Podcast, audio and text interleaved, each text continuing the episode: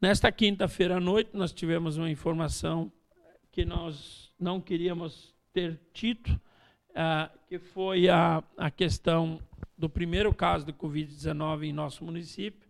A gente sabia, esperava que isso ia acontecer, qualquer momento podia acontecer. Cada dia era uma vitória de não ter acontecido, mas a gente faz os testes assim que tem um suspeito, alguém, os médicos suspeitam, alguma pessoa se sente na, na iminência de achar que tem um sintoma diferente, venha procurar nossos médicos.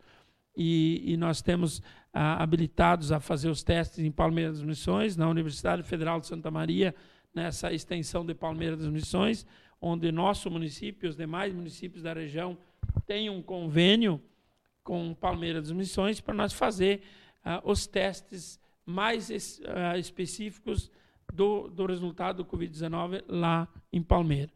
E ontem tivemos o primeiro caso. Nós já mandamos vários fazer teste, todos tinham dado negativo, e ontem deu o primeiro caso positivo.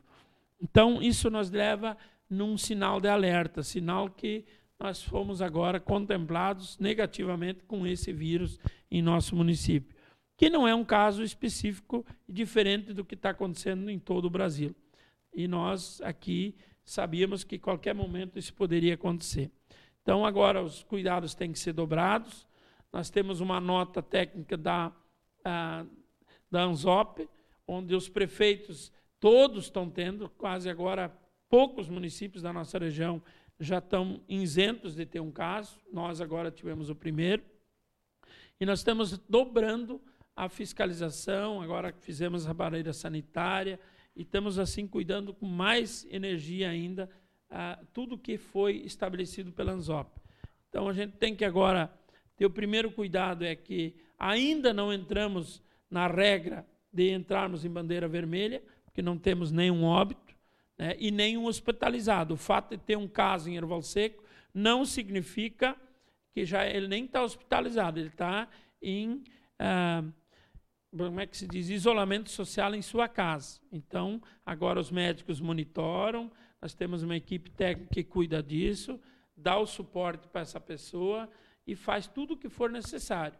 E se o sistema se agravar um pouco, sim, daí começa uma segunda fase, que eles têm tecnicamente alguns nomes e alguns específicos, já entra numa segunda fase, depois a terceira fase.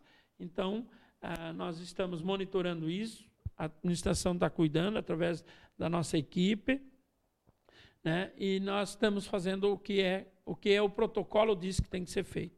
Então está tudo sendo feito né, da forma legal e específica com o protocolo da saúde. Então dizer a todos que não vamos entrar em pânico por isso, mas o que nos deixa um alerta é que nós precisamos ter cada vez mais responsabilidade em fazer a coisa correta. Cuidar da máscara, ficar em casa, como diz o governador, quem não precisa sair à noite não sai. Se é para sair entre dois, três, sai um só. E vamos usar o bom senso, pessoal. Isso não é um pedido do prefeito nem do governador, isso é um pedido pela saúde de todos nós. E nós sozinhos não conseguimos fazer nada, se o povo não ajudar. Né? E a gente faz esse apelo. É um momento que eu disse já nos outros programas, um momento tenso que nós estamos vivendo. Todos os prefeitos estão passando por isso. A gente sabe que é um momento ímpar que estamos vivendo, mas temos que passar. E é bom que nós não saiba os desafios que nós temos que enfrentar. E cada dia é um desafio novo. Né? E agora, com esse primeiro caso, com certeza, nós sabemos talvez que tenha mais outros, porque onde tem um, o contágio é muito rápido, e agora os testes têm que ser um trabalho hoje de ver com quem essa pessoa se conectou nos últimos dias.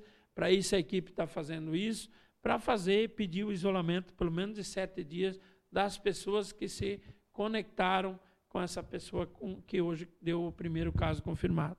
Então, dizer a todos que nós aqui estamos monitorando, fazendo nosso trabalho sempre com muita responsabilidade, para que nós saia bem de toda essa situação.